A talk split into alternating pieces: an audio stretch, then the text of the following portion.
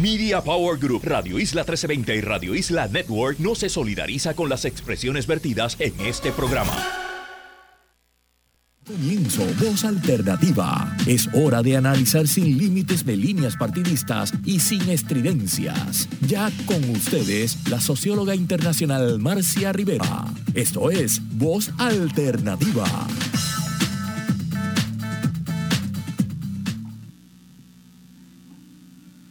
Muy buenos días amigos y amigas de Voz Alternativa. Hoy estamos haciendo un programa que es muy especial. Tenemos los, a tres economistas de primer nivel, tres expresidentes de la Asociación de Economistas de Puerto Rico, José Joaquín Villamil, el decano de los economistas del país, José Caraballo Cueto y Edwin Rubén Ríos.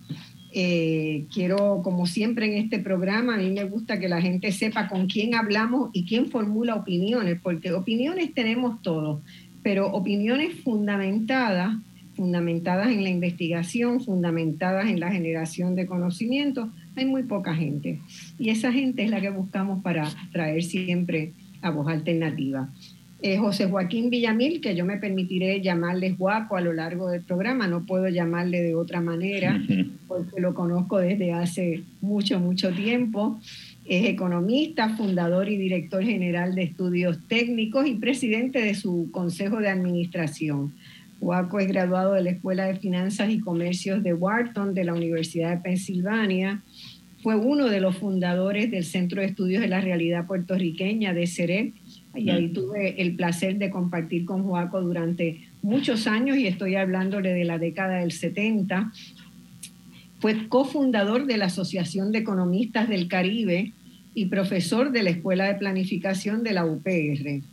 Eh, Joaco ha estado como conferenciante y docente en muchas eh, instituciones académicas como la Universidad de Harvard, el Instituto de Estudios del Desarrollo de la Universidad de Sussex, Inglaterra, la Universidad Nacional de Ingeniería en Perú, entre otros. Eh, ha trabajado para, como consultor eh, para varias organizaciones internacionales y presidió también la Sociedad Interamericana de Planificación, que básicamente estuvo viva hasta que Juaco dejó la presidencia, porque Juaco era un dínamo en esa institución. Eh, presidió también la Cámara de Comercio de Puerto Rico, la Asociación de Economistas, como ya dije, y fue miembro del Consejo de Administración del Banco Bilbao Vizcaya en el país. Recibió un doctorado honorario de la Universidad Metropolitana en el 2004 y una prestigiosa beca de la Fundación John Simon Guggenheim por su trabajo sobre el desarrollo económico y las pequeñas economías. Eh, fue director y fundación, fundador de la Fundación Comunitaria de Puerto Rico y del Fondo de Investigación del Sector Sin Fines de Lucro del Instituto Aspen, tan bello en, color, en Washington, D.C. José Caraballo Cueto, José, José es una luz en este país, eh, realizó su doctorado con honores en economía en The New School for Social Research en 2013 donde se especializó también en estudios del desarrollo. Ha ganado becas de investigación de la Fundación Global Democracia y Desarrollo, que tiene sede en Nueva York, eh, de la Universidad de Princeton, de la red de fundaciones y de otras instituciones para estudiar temas relacionados al desarrollo. La revista estadounidense Diverse Issues recientemente lo catalogó como uno de los académicos emergentes en Estados Unidos y eso es realmente un honor bien grande para él y para nosotros que lo conocemos y para Puerto Rico. Trabajó como catedrático asociado de estadísticas y finanzas en UPR Calley y fue investigador en el Instituto de Investigaciones Interdisciplinarias eh, allá en, en, en Calley, siendo director del único centro de información censal de Puerto Rico. Como dijimos, fue presidente de la Asociación de Economistas, publicó ya un libro, 10 artículos académicos arbitrados en revistas internacionales y más de 80 artículos eh, en revistas en y fuera de Puerto Rico, que no necesariamente son revistas académicas arbitradas. Ha presentado ponencias en más de 50 conferencias académicas en diferentes países, está a punto de ganarme en, el, en el jet set académico. Eh, y compartió conmigo la inmensa tarea de sacar el primer informe de desarrollo humano de Puerto Rico, una investigación complicada, multisectorial, que se realizó con los protocolos de investigación del Programa de Naciones Unidas para el Desarrollo. También fue gerente de proyectos estadísticos en el Instituto de Estadística y es miembro de varias asociaciones académicas. Actualmente eh, está en Río Piedras, en la UPR Río Piedras, como catedrático asociado en la Escuela Graduada de Administración de Empresas. Bienvenido, José, siempre es un placer tenerlo. Eh, tenemos entonces finalmente también a Edwin Rubén Río, que es economista con más de 30 años de experiencia, un grado en bachillerato y maestría en economía de la UPR Río Piedra, y ha tenido una larga carrera en el, en el ámbito gubernamental. Así que tenemos diferentes miradas, ¿verdad?, sobre el, problema que vamos a discutir hoy, que es la, eh, que es la reforma o la necesidad de una transformación de nuestro sistema eh, contributivo. Edwin Rubén fue secretario auxiliar de Asuntos Económicos y Financieros del Departamento de Hacienda por 15 años, del 2005 al 2019. Dirigió el trabajo de economistas en varios procesos de reforma contributiva y de leyes de preparación de leyes de incentivo. Dirigió también el primer informe sobre el gasto tributario en Puerto Rico. Es miembro de la Junta de Directores actualmente, de la Junta de Directores de la Asociación de Economistas de Puerto Rico, de quien fue presidente, como los otros dos que nos acompañan.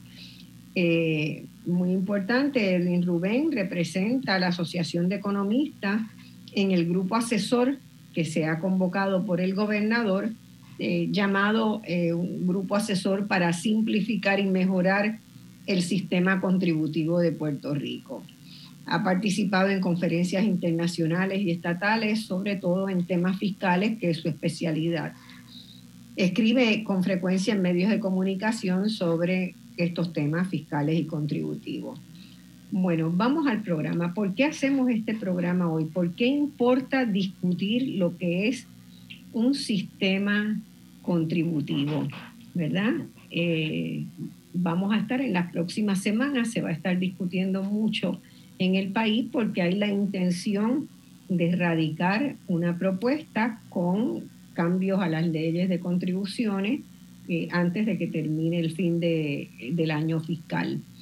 Eh, el gobierno de Puerto Rico se propone hacer otra reforma contributiva. Todavía no tenemos muy claro el alcance de la misma. Eh, hay ¿verdad? especulación de cosas que puede contener o no contener, pero todavía no hay un, borrador que podamos discutir.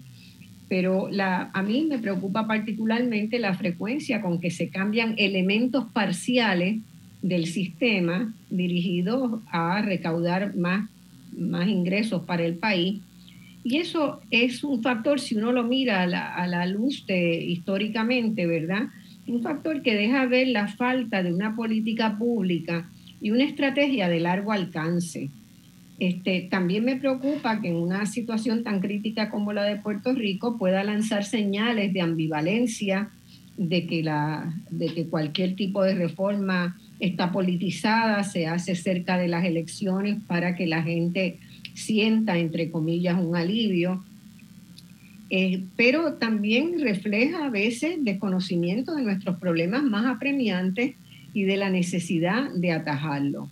Las reformas contributivas no son como un cambio de color de cabello, deben reflejar las prioridades del conjunto de la sociedad y dar respuesta a los problemas urgentes que tenemos, asegurando que haya recursos para atenderlo. Eh, debe también una, una reforma contributiva tener una mirada a futuro basada en un plan de desarrollo del país. Nuestro problema es que no tenemos ese plan, ¿verdad? Ese plan de desarrollo está, está siempre cocinándose, pero no acaba de salir el guiso. En Puerto Rico salen otros guisos. En Puerto Rico parecería que cada nuevo gobierno quiere hacer una reforma propia o enmendar artículos de las leyes relacionadas con impuestos. En general, detrás de cada cambio hay una expectativa de ganar votos en la próxima elección. Y eso es algo que es terrible para nuestro país. Y esta frase, te pondremos más chavitos en tu bolsillo, es la que suelen decir como un mantra y con una sonrisa todos y cada uno de los gobernantes que han desfilado, sabiendo que casi siempre en el paquete general de medidas contributivas, las trabajadoras y los trabajadores no saldrán con ganancias, saldrán perdiendo. El programa de hoy va dirigido, no va a ser un programa técnico, no vamos a, enredarnos en las discusiones de los tecnicismos de si esto, cuántos puntos porcentuales aquí o allá. Yo lo que quisiera en el programa de hoy es que nuestra población entienda lo que es un sistema contributivo y comprenda los múltiples mecanismos que un gobierno en cualquier país puede tener para acercar recursos y atender las necesidades que tiene ese país en forma justa. Nuestro sistema, creo yo, necesita transformarse, pero transformarse cabalmente, no maquillarse con un pequeño cambio aquí, un pequeño acá. Tiene más hoyos que un queso suizo. Si de verdad vamos a refundar nuestro sistema contributivo, tenemos que mirar muy bien muchas cosas, más allá de la contribución sobre ingresos a personas o a corporaciones qué es lo que se suele hacer. Pero primero tenemos que preguntarnos por qué y para qué hacer una reforma. Y con eso queremos comenzar nuestro diálogo hoy.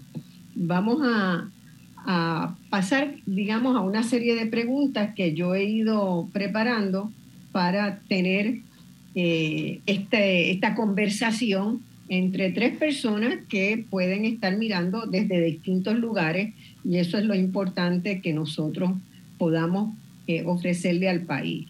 Y quiero empezar con este planteamiento. Nuestra población seguramente no está muy clara en que, hay que no hay una sola vía de plantear y concebir un sistema impositivo. Hay muchas maneras de construir un sistema impositivo. Hay distintas formas, hay distintos instrumentos. Unos sistemas son más diversos en instrumentos, otros son menos diversos, unos buscan ser más progresivos, quiere decir que, que paguen más la gente que más tiene, ¿verdad? O las, donde se generan eh, más ingresos. Eh, hay, hay, algunos este, sistemas que son más efectivos, recaudando que otros. Unos generan más recursos con menos esfuerzo y a otros son muy sencillos de instrumentar y otros una madeja de medidas inconexas y sin evaluar que fueron tomándose a lo largo de muchos años y que es lo que tenemos en Puerto Rico. Yo diría una intricada madeja de disparates que se fueron haciendo, ¿verdad?, con el tiempo. Y yo quisiera los comentarios de los tres al respecto. ¿Cuál sería un sistema contributivo ideal? Y voy a empezar con el decano de los economistas que tenemos aquí invitado, con Joaco. Villamil. decano por edad, ¿no? Por este, competencia. No, no, decano, por edad, por, por, por reconocimiento a toda una trayectoria. Bueno, este, mira, hay, hay, no hay tal cosa como un sistema óptimo, porque obviamente el sistema va a variar con las condiciones del país. Lo que sí es muy claro, eh, y es algo que te había comentado antes, que deberíamos de eliminar la palabra reforma. ¿Por qué? Porque si tú reformas un sistema, es para hacerlo más permanente, o sea, para mejorarlo de modo que se mantenga el mismo sistema, con unas mejoras aquí unas mejoras allá. Y eso es lo que ha ocurrido típicamente a través de las últimas décadas en Puerto Rico.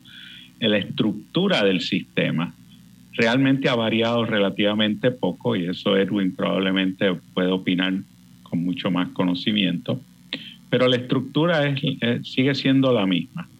A tal punto que, que, por ejemplo, tenemos una ley de incentivos, la ley 60 del año 20, creo que fue, este, la ley 60, que se está tratando como algo separado de lo que es el resto del sistema contributivo. Eso se han hecho recomendaciones, yo no sé si el comité las está planteando, pero que se tienen que tratar las dos cosas a la misma vez. Ahora, lo que sí es muy claro es que la economía de Puerto Rico hoy y para el futuro previsible no tiene, tiene muy poca relación con lo que era la economía de Puerto Rico hace 15 o 20 años o 30 años. Y eso quiere decir que el sistema contributivo debería, no debería de ser, de responder a los mismos criterios que se usaron entonces. Y eso lo que sugiere, algo, una palabra que tú usaste ahorita, es que tenemos que transformar el sistema fiscal, no solo el sistema contributivo, el sistema fiscal para este, estar acorde con una situación económica muy distinta, eh, en que los actores son otros, en que las posibilidades de, de desarrollo son otras, etcétera, y por supuesto eh, en que tengamos una idea clara de hacia dónde va el, país. Este, yo eh, he dicho muchas veces que Puerto Rico ha manejado su economía como Alicia en el País de las Maravillas tomó la decisión cuando tenía que escoger entre dos rutas, que le pregunta al gato cuál de las dos rutas y el gato le dice, depende a dónde quieres ir y ella le dice, no, no importa, pues entonces no importa qué ruta coge. Y yo creo que aquí hemos corrido la economía de esa manera y eso se ha reflejado en la forma como hemos tratado el sistema impositivo. Eh, vamos a seguir con Edwin Rubén. ¿Qué, qué, tú dirías? ¿Qué es lo que te gustaría ver como sistema, como elementos claves? Porque no podemos describir, ¿verdad?, todos los, en detalle todos los elementos, pero ¿qué, qué, ¿cuáles serían las miradas que, que tienes hacia hacia qué tipo de sistema querríamos. Bueno, antes de hacer los comentarios, quiero agradecer la invitación. Me siento ¿verdad? muy orgulloso de, estar en este programa y, compartir con los colegas. Yo creo que estoy en el medio de la generación de ambos. Fíjate que Marcia nos está llamando por edad descendiente. Después será de otra manera, pero a mí me encanta que hayas aceptado venir. Este, es un placer. Ya estuvo, ya, ya Edwin Rubén estuvo en un programa de voz alternativa, pero yo no lo moderé, lo moderó Cecil Blondet. Eh, eh, básicamente, ¿verdad? Eh, yo, yo, creo que nosotros vamos a, coincidir más. Los economistas tienden a tener muchas diferencias, pero creo que en este tema va a haber muchos puntos de, convergencia. Este, y, ciertamente, pues, tenemos, ¿verdad?, que definir por qué existe un sistema contributivo, ¿no? Este, eh, y, no podemos perder de perspectiva que es la forma que tiene el gobierno para llegar los recursos para financiar eh, la operación del gobierno, que es, en fin, ¿verdad?, eh, el bienestar común de, de, una sociedad. Y esos recursos, pues, provienen de una actividad económica. O sea, necesitamos una economía, ¿verdad?, que, pueda generar esos recursos y responder a esas, esas necesidades de, de, ser, de servicios públicos.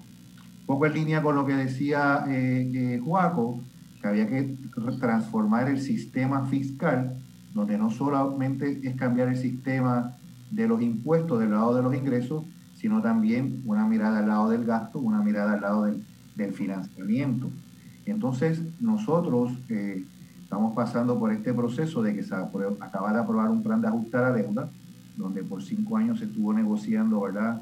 Eh, los términos de ese plan, y solamente se miró el lado de gasto, con una política restrictiva del gasto, y la parte del financiamiento de cómo se establecían los parámetros, ¿verdad? Para poder eh, eh, pagar la deuda. O que estábamos en quiebra y solamente vimos el lado del gasto y el lado del financiamiento pero no vimos el lado económico y el lado que genera los ingresos de la ecuación.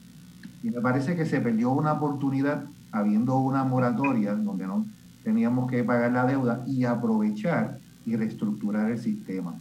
Eso no quiere decir que no se haga, al contrario, eso está latente, ¿verdad? Y es en parte el propósito de la discusión de este programa, eh, que tenemos una necesidad de reestructurar el, el sistema contributivo demasiado parcho a través eh, de, muchísimos años, lo que ha creado, eh, cuando preguntas cuál sería el sistema contributivo ideal, definitivamente el de nosotros lo es y nadie lo tomaría de referencia solamente para decir esto es lo que no se debe de hacer. Este, Como ejemplo de lo que no se debe hacer. Definitivamente, sí.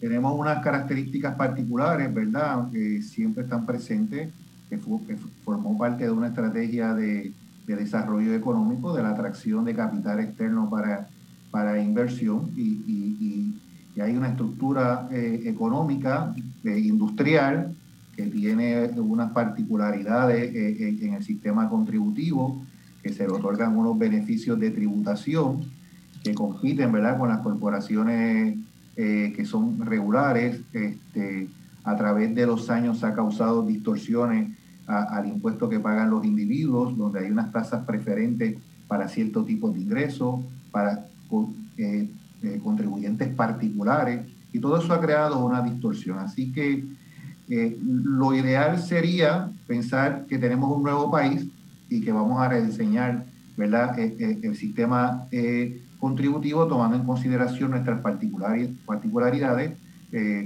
Eh, por ejemplo, hay que, somos una isla, o sea, eh, eso trae unas condiciones particulares dentro del contexto de un sistema contributivo y podemos abordar un poco más, más, sobre eso. Pero, eh, te pregunto, con la premura de tiempo con que se fijan estas cosas, ¿podemos hacer eso? Mm, no, pero podemos empezar. realmente por ejemplo, una de las cosas que dice la Junta del sistema, cualquier cambio que hagas al sistema tiene que ser neutral con respecto al ingreso.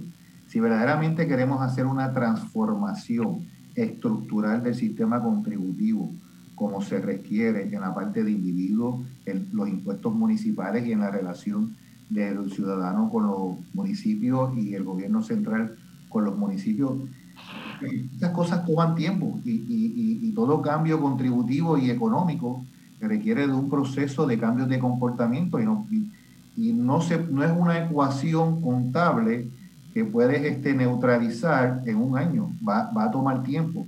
Y más que nada que nuestro sistema está hipotecado, porque hay muchas personas y corporaciones que tienen ya contratos contributivos de 10 a 15 años. Y entonces, pues eso no lo podemos, no lo podemos tocar.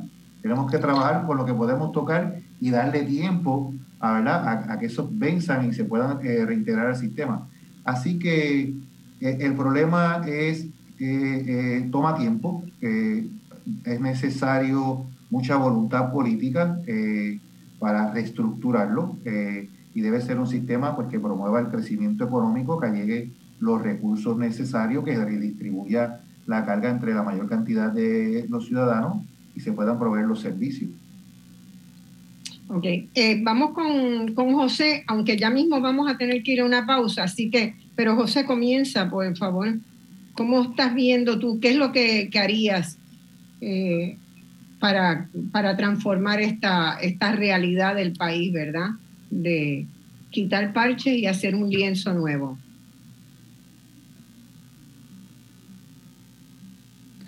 Yo, yo estoy de acuerdo en muchas de las cosas que ustedes han, planteado. Yo creo que habría que empezar eh, eh, diciendo que casi todos los gobiernos cuando llegan, incluso hasta del mismo partido, eh, siempre plantean la necesidad de una reforma contributiva porque es una de las pocas políticas, una de las pocas políticas económicas que está en las manos del gobierno local. y ahora pues no está tan tan fácilmente en, las manos porque está la Junta de Control Fiscal que puede vetar cualquier movimiento que, entienda eh, imprudente. Así que no sé si hay, si está la, carreta antes que los caballos, si, si, realmente es hacer la reforma contributiva por hacerla y por verse bien en términos políticos de que se está haciendo algo. Eh, porque yo realmente no estoy viendo cuál es el objetivo, qué es lo que se busca lograr con una reforma contributiva. Lo único que yo he visto públicamente es que hay que bajarle los impuestos a los vehículos de lujo eh, para que no hayan vehículos destartalados en Puerto Rico. Pero eso no es un objetivo de, política pública. Eh, yo creo que eh, tenemos que empezar por ahí mirando cuál es el, objetivo que se quiere lograr. Y, hace poco estaban mencionando el informe de desarrollo humano. Luego de las metas del milenio, eh, hubo mucha discusión en los organismos multilaterales eh, sobre, todo en las Naciones Unidas, sobre qué iba después. Se pusieron de acuerdo en los objetivos de desarrollo sostenible y esos son objetivos que están prácticamente ausentes de casi todas las discusiones públicas que hay en Puerto Rico. Y yo creo que eh, debemos de plantearnos cuál de esos objetivos de desarrollo sostenible vamos nosotros a perseguir en Puerto Rico. Eh, y luego de que estamos claros en cuál es el objetivo, entonces eh, decir, bueno, pues la reforma contributiva va a tomar estos giros, estos cambios para llegar a ese fin, porque la reforma contributiva no es un, es un medio, no es un fin en sí mismo.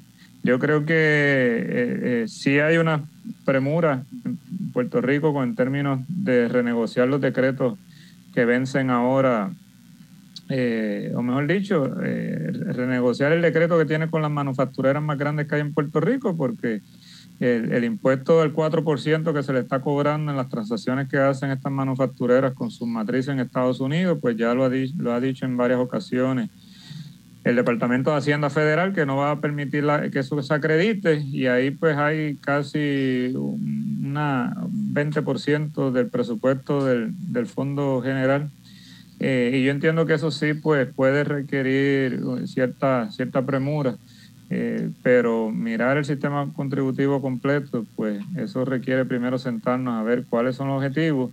Pues, por ejemplo, si queremos bajar la desigualdad social que hay en Puerto Rico, eso es un objetivo que lo planteamos reiteradamente en el informe de desarrollo humano, que está entre las peores cinco a nivel mundial, pues entonces no podemos seguir apostando a impuestos regresivos, porque los impuestos regresivos, como el IBU, como la crudita, eh, como eh, aumentar los peajes, etcétera, esas tarifas que se pagan, esos son regresivos y lo que hacen es aumentar la desigualdad. Tendríamos que ir a buscar eh, impuestos progresivos, cosa de que podamos comparar la desigualdad antes y, después de impuestos. Antes de impuestos, esta era la desigualdad, después de impuestos, mira cómo quedó ahora la desigualdad. Y yo creo que por ahí debería ir la discusión, pero no la veo en eso, en, esa, en esa dirección. Lo estoy viendo más en términos de a qué grupo se puede satisfacer eh, y cómo se vería esto en términos mediáticos.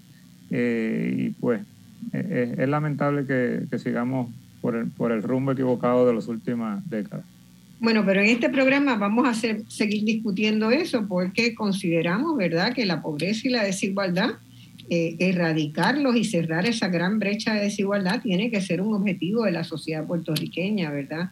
Este, o debería ser un objetivo de la sociedad puertorriqueña y también de cualquier estrategia de desarrollo y de cualquier estrategia fiscal y contributiva de Puerto Rico. Tenemos que ir a una pausa ahora, venimos de inmediato con voz alternativa, hoy discutiendo la propuesta de una propuesta para hacer este, unos cambios en las leyes contributivas.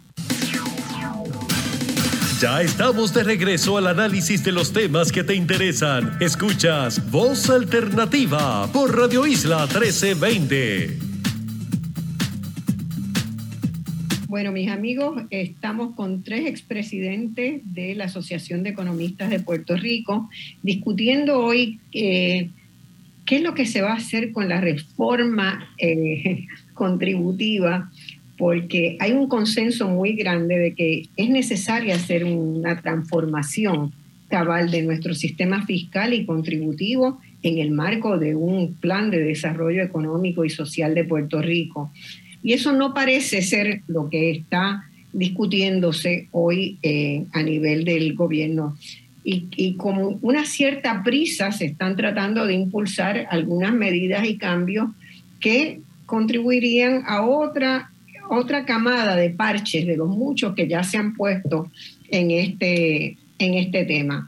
Así que estábamos con José Caraballo, que había hecho su comentario de por qué es importante, qué sería lo importante en una reforma contributiva para Puerto Rico, qué sería un sistema contributivo eh, lógico que atendiera las diversas necesidades. Y yo quiero preguntarles ahora, eh, si ustedes tuvieran que nombrar cuatro o cinco objetivos eh, de esa combinación de herramientas tributarias idóneas para Puerto Rico, ¿cuáles nombrarían?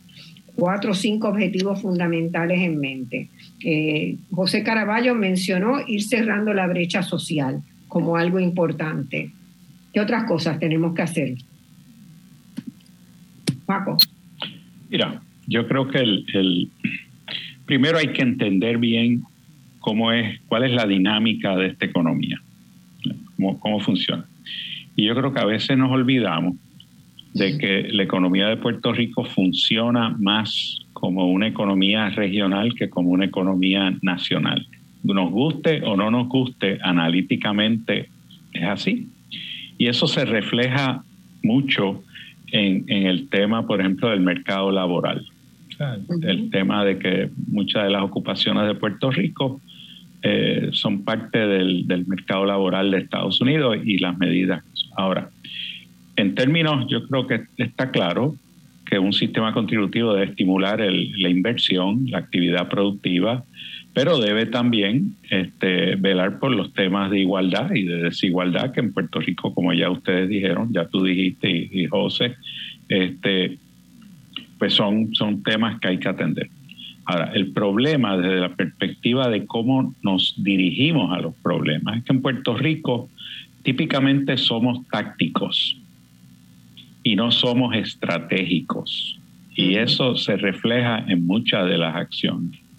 Y lo otro es que tendemos a segmentar los problemas, o sea, tendemos a, mirar los problemas eh, puntualmente y no sistémicamente. Y eso se refleja, por ejemplo, que muchas de las reformas contributivas, no sé si esta eh, que está cocinándose, eh, pues deja fuera el, tema de los municipios, deja fuera el tema del sector comunitario, deja fuera una serie de cosas y no, no ve un poco lo, que son los eslabonamientos dentro de un sistema económico que, es muy complejo. Así que yo diría que un sistema de reforma, de transformación del sistema fiscal tiene que enmarcarse en un entendimiento muy claro de cómo funciona la economía de Puerto Rico, cuáles son sus características particulares y sobre todo en un entendimiento de cuáles son los, los eslabonamientos que se dan en cualquier decisión que tiene que ver con el sistema fiscal.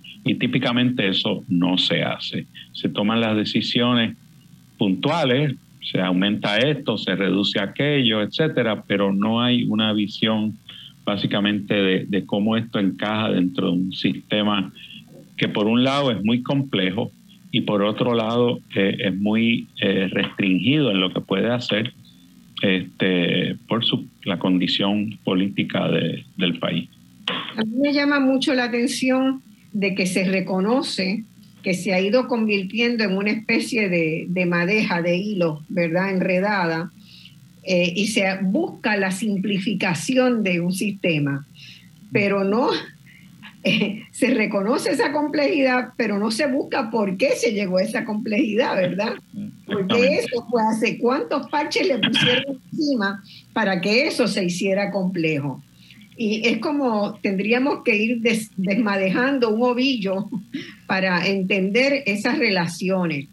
Porque eh, si nosotros miramos los los debates en los últimos dos, tres años en Puerto Rico, lo de los municipios ha estado en el tapete de la discusión, pero desde otra lógica, desde otro lugar, ¿verdad? Ah, vamos a bregar con los municipios, vamos a hacer con los municipios, los vamos a juntar eh, tres, cuatro municipios en uno y se hizo hasta una lista de cómo se iban a juntar mecánicamente, ¿verdad? Eh, con, con un enfoque mecánico, sin pensar en qué impactos va a tener eso sobre distintos elementos. E, esa dinámica de la rueda de la economía en Puerto Rico no se, ni se discute mucho. Yo creo que tampoco se enseña mucho de esos eslabonamientos que tú mencionabas, de esas interacciones, ¿verdad? Que, que son imprescindibles, imprescindibles. Tú no puedes bajarle el precio a los automóviles más caros para que no haya para que no haya chatarra en la calle, ¿verdad? Este, ¿cómo, va a ser eso? ¿Cuál es la aspiración que hay ahí? Que todo el mundo tenga automóviles más caros. Si me permites una intervención rapidito, donde eso quedó muy claro, por ejemplo, en, el tema de los salarios. Eh, está chévere, yo creo que estamos todos de acuerdo que había que aumentar el salario mínimo y se hizo y fantástico, pero no se toma en consideración el impacto que eso tiene sobre un sector comercial eh, que es muy, muy frágil, ¿no? todo el tema de las pymes y todo lo demás. Y eso por eso eh, es que uno dice que las decisiones tienen que estar basadas en un entendimiento del sistema, pero nada. Pierdo aquí, pero gano acá, puedo distribuir aquí, pero ¿verdad? Ese cuadro, ese cuadro en Puerto Rico no, no se trabaja, no se trabaja mucho. Y entonces eh, cada decisión va va compartimentalizada, ¿verdad? Pero nunca logras ver el aparato completo en movimiento. Eh, eso es así. Por eso pienso que es, importante, ¿verdad? Eh, como comentaba José, eh, necesitamos diseñar un plan de desarrollo económico.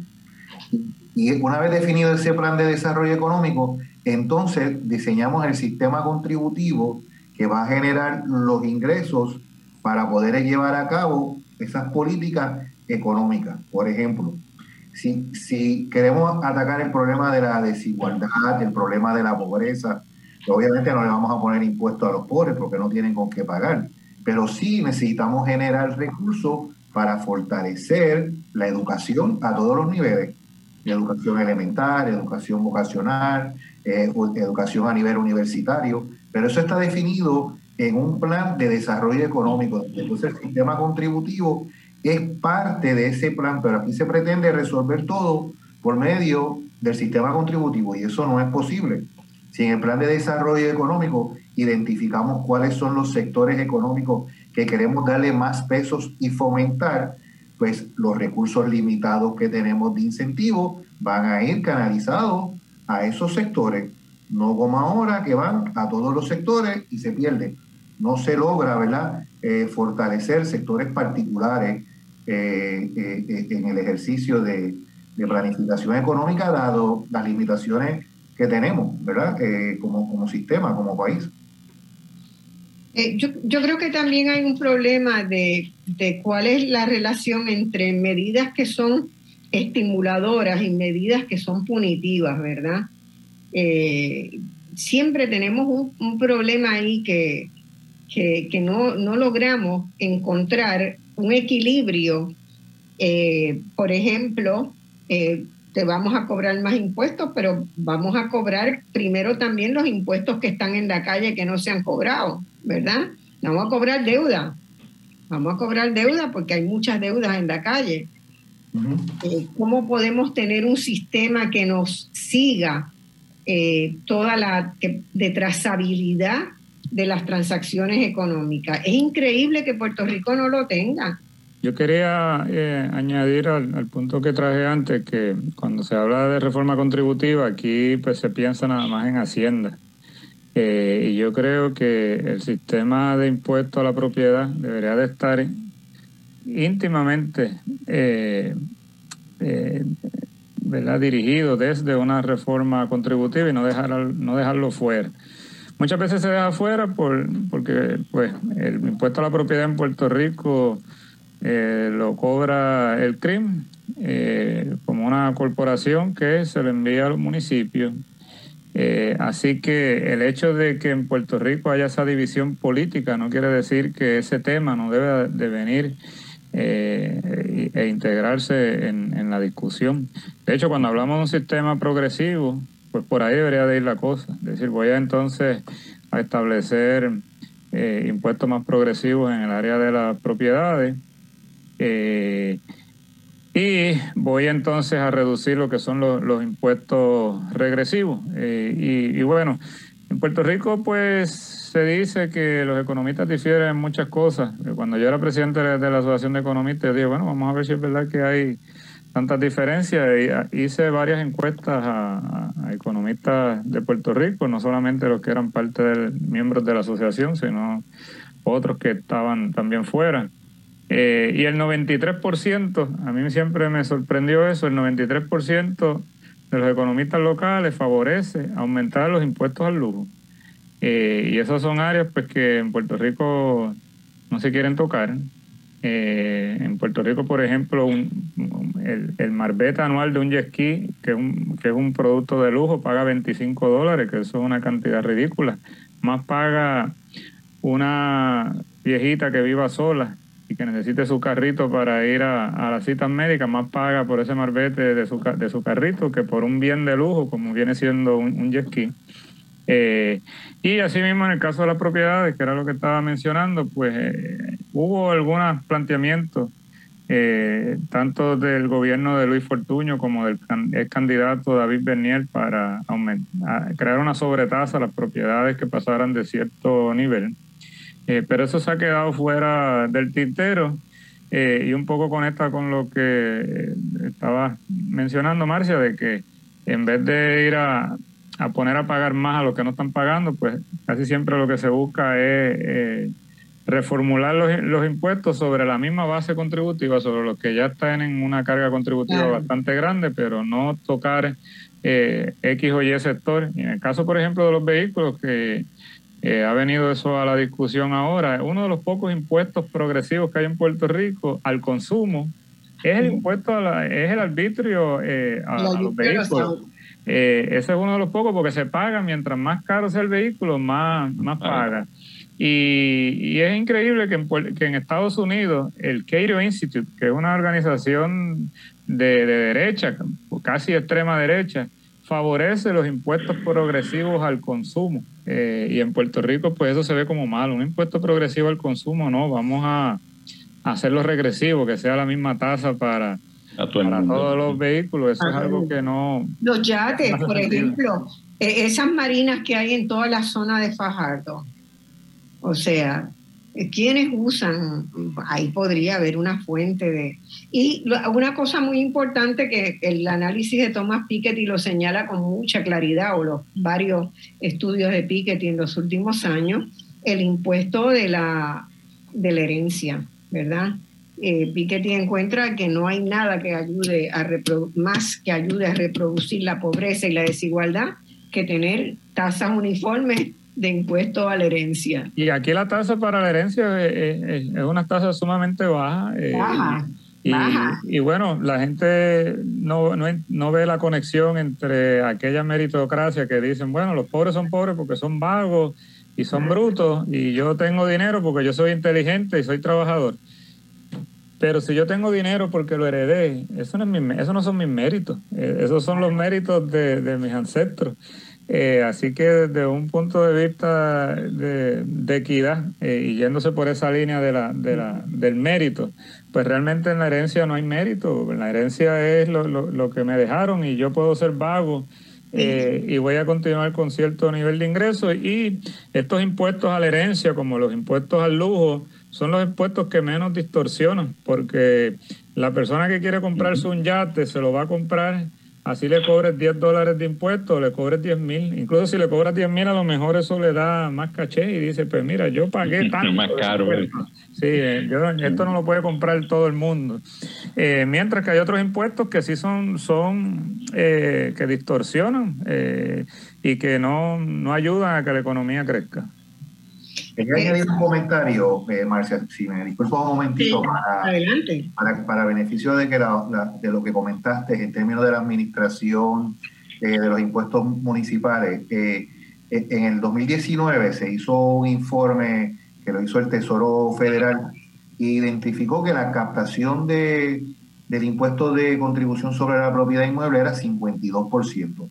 O sea que básicamente la mitad de los que tenían que pagar pagaba y que el valor correcto de la, eh, de la, de la, de la, de la propiedad era aproximadamente el 40%. Así que eh, tenemos un problema bien serio, en, en, particular en el caso de los municipios, de administración de ese impuesto, que lo que hace es que carga más a, a, un grupo que realmente está eh, pagando. Y eso hay que darle una mirada reformar el sistema si no atendemos ese problema de, de administración.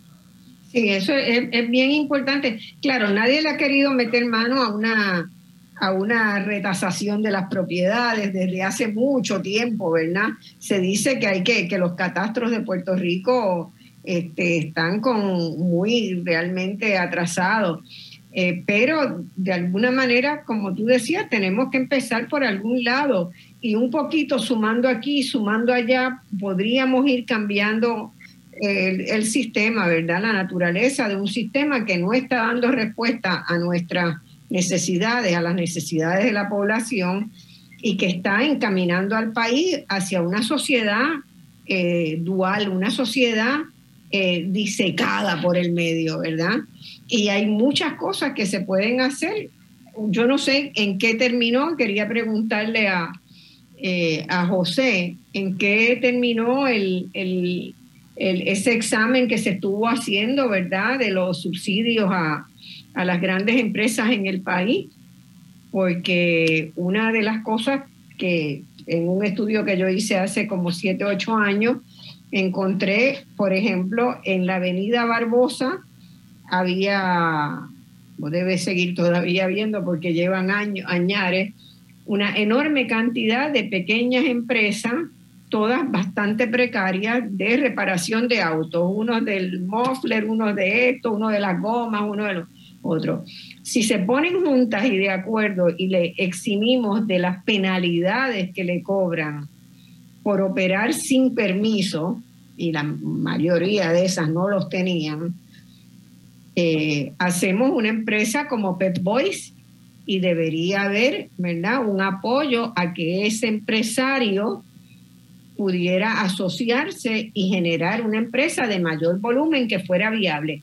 El, el caso de los automóviles, ahora todos son eléctricos y ha cambiado mucho la, la tecnología, pero en aquel momento era absolutamente ridículo que los subsidios para el desarrollo empresarial no se le estuvieran dando oportunidades como esa.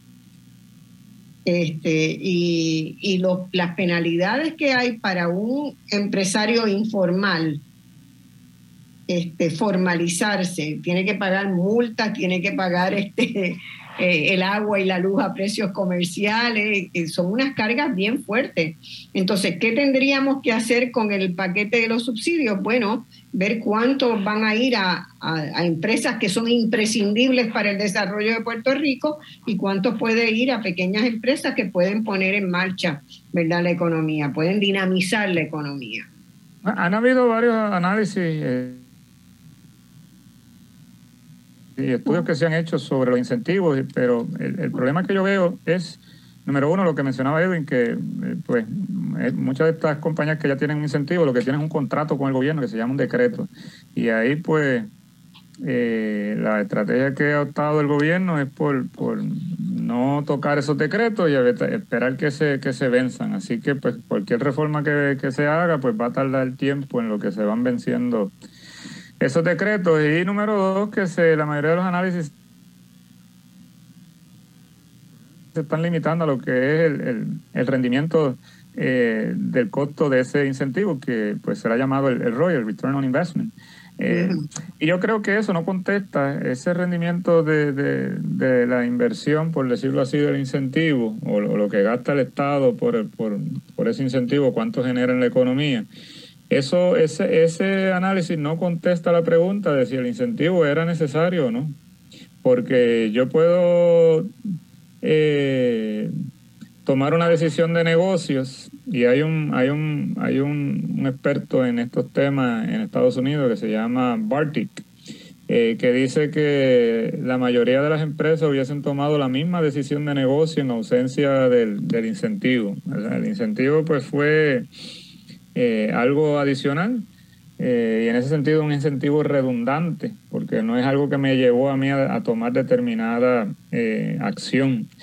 Así que ese, ese, yo puedo tener un rendimiento positivo, un, un ROI positivo, y aún así haber sido redundante ese, ese, incentivo. Ese incentivo, y yo creo que, que, tenemos que movernos a medir si realmente ese incentivo son, están siendo determinantes para distintas inversiones, o si no, si hay otros factores que son eh, más importantes. En el caso de las empresas locales que mencionaba, yo soy de los que pienso que los incentivos para las empresas locales son secundarios. Lo más que necesitan las empresas locales es asesoría, pero asesoría no de un taller de mediodía centralizada en un acompañamiento, es acompañamiento. Correcto, que, puedan enviarle directamente a eh, consultores allí a, su empresa y los ayuden a cómo mejorar sus procesos. Hace poco yo participé con una empresa de, que daba asesoría eh, de, a, empresas en Puerto Rico medianas, no eran las pequeñas, eran las medianas, eh, que tenían 50, 60 empleados y era increíble la cantidad de procesos eh, artesanales que se hacían en esas empresas estaban muy lejos de, lo que era un proceso óptimo. Así que yo digo, si esto está pasando a nivel mediano, no quiero saber a nivel de, las empresas más pequeñas. Y además... el, tema de los incentivos eh, eh, es terrible. Mira, el incentivo para los médicos es, absurdo. Esa, es es una, es una de las cosas más absurdas que se ha hecho en Puerto Rico. Si tú eres un médico en Puerto Rico, tus contribuciones son el 4%, una, una cosa así. Este, y eso se hizo para que los médicos no se fueran. Pero es que los médicos no se estaban yendo por las contribuciones, se estaban yendo por una serie de otras consideraciones, con que calidad de trabajo, etcétera, etcétera, y, y las aseguradoras, todo lo demás. Pero ese, ese es el tipo de, incentivo que nunca debería haberse aprobado. Este, es una, una barbaridad. El, el, tema este, de los incentivos, bueno, cuando se hicieron los estudios que llevaron a la ley 60, había 83 leyes que tenían que ver con incentivos. este, es una, una locura, pero lo que sí es muy claro ya que los incentivos contributivos no son, no, no son lo, lo, que se pensaba que era o lo que a lo mejor fueron hace 40 o 50 años.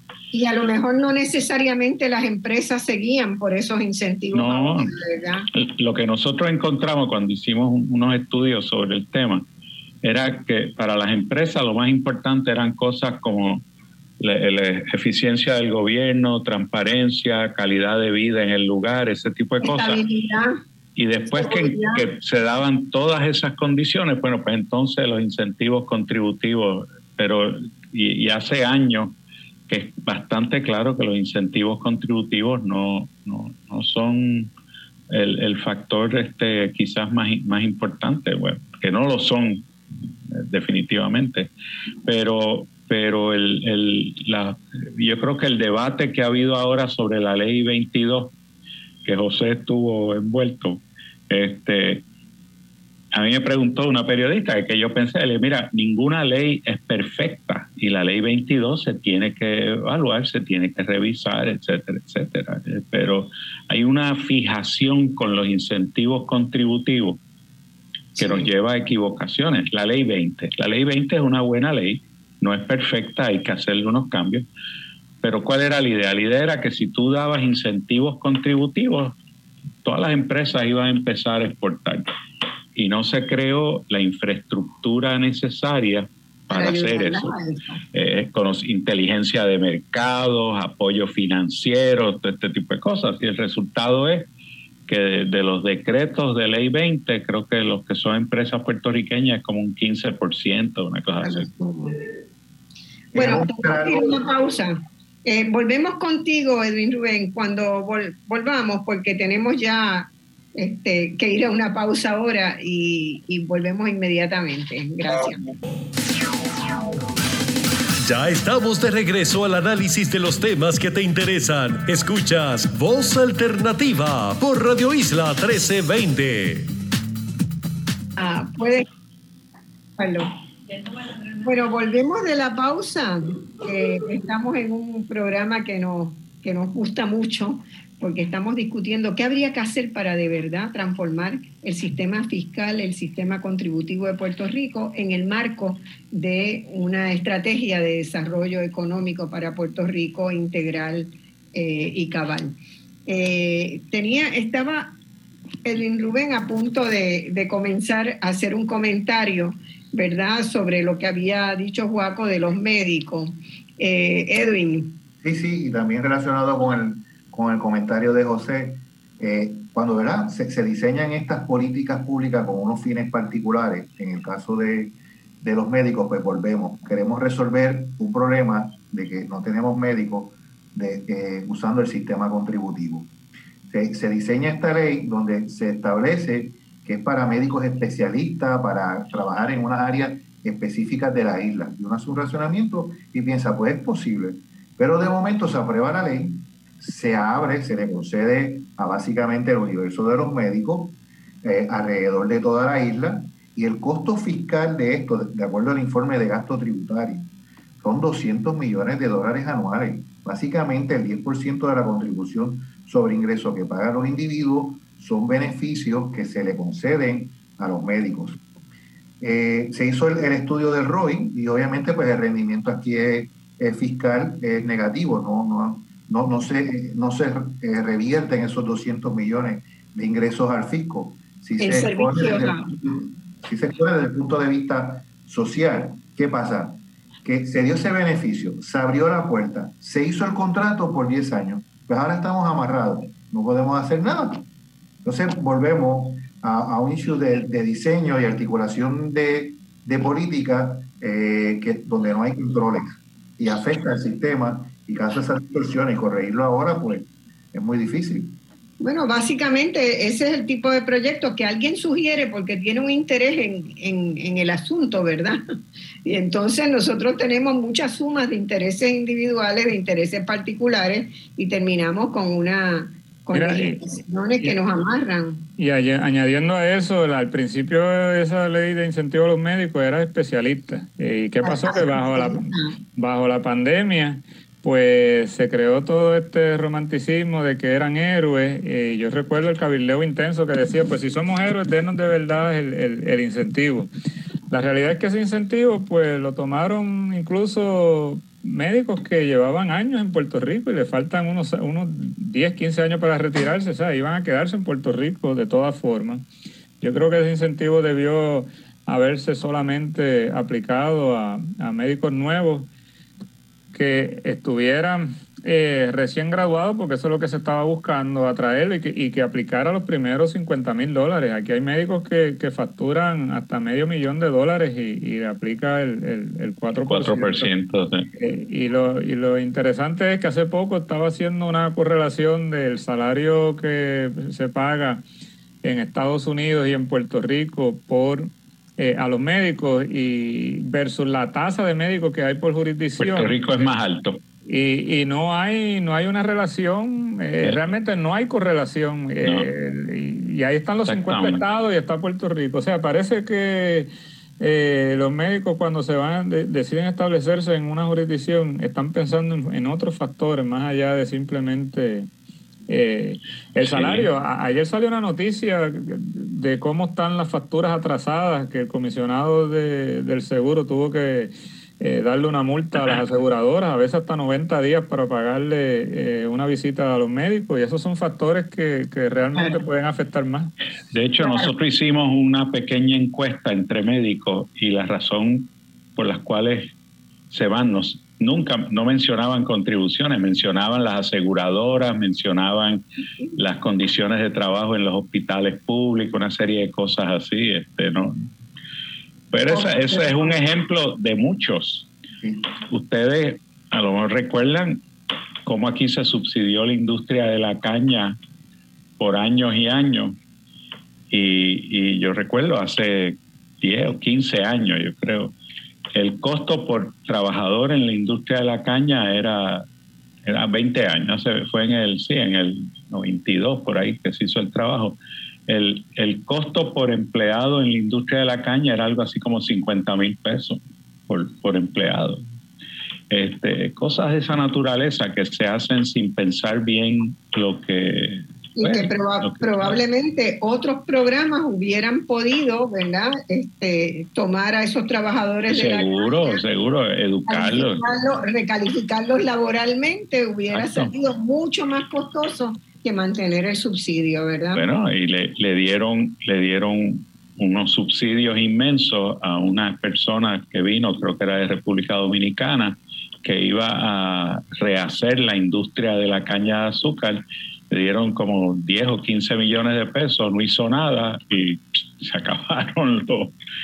Eh, no, se, no se sabe qué pasó con los 15 millones o qué sé Y a los israelitas que vinieron al sur Exacto, a hacer el, proyecto de riego. Los tomates, sí, los tomates. de varias hortalizas tenían ellos sembrados.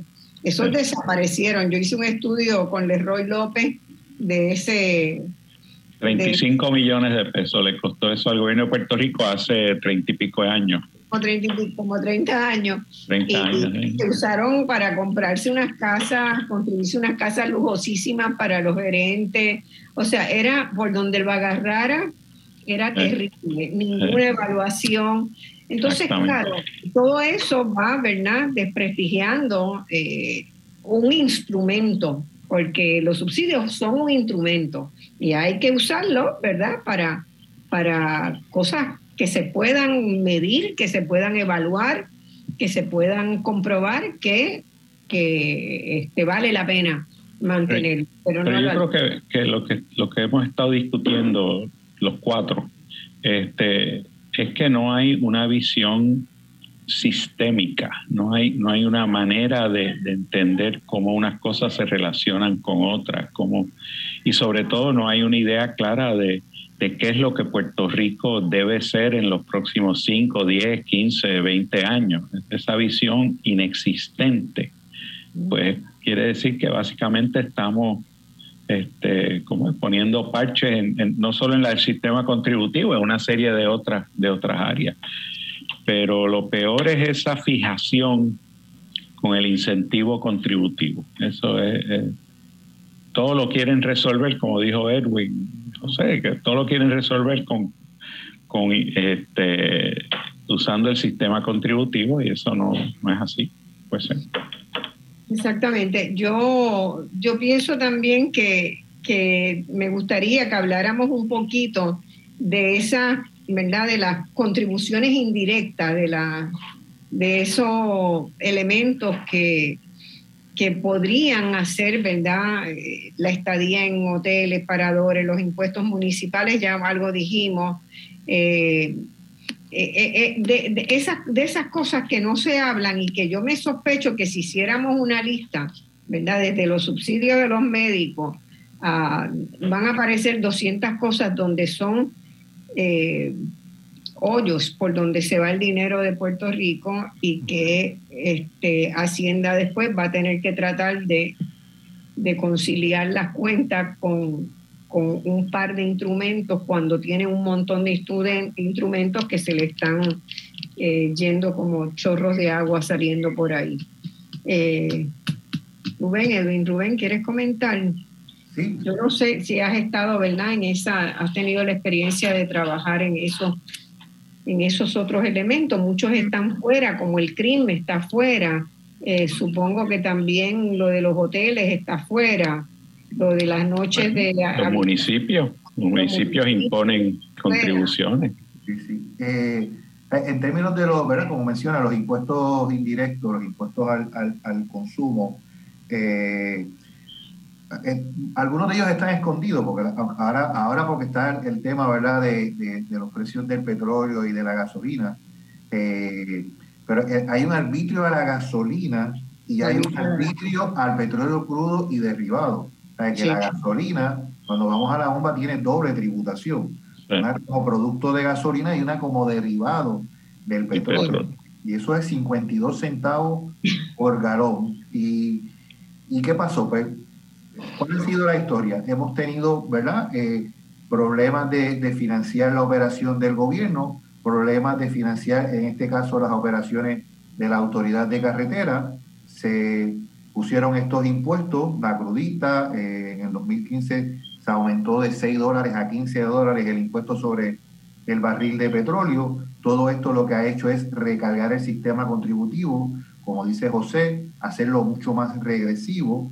Eh, en el 2018 se aumentó el IBU de 7 a 11.5, no se le concedió alivio a las personas. Así que tenemos un sistema eh, con, un alto grado de, regresividad. Este, en el caso del impuesto a los hoteles, obviamente lo pagan los residentes cuando visitan los hoteles y los turistas cuando vienen, pues es una fuente de ingreso de la compañía de turismo.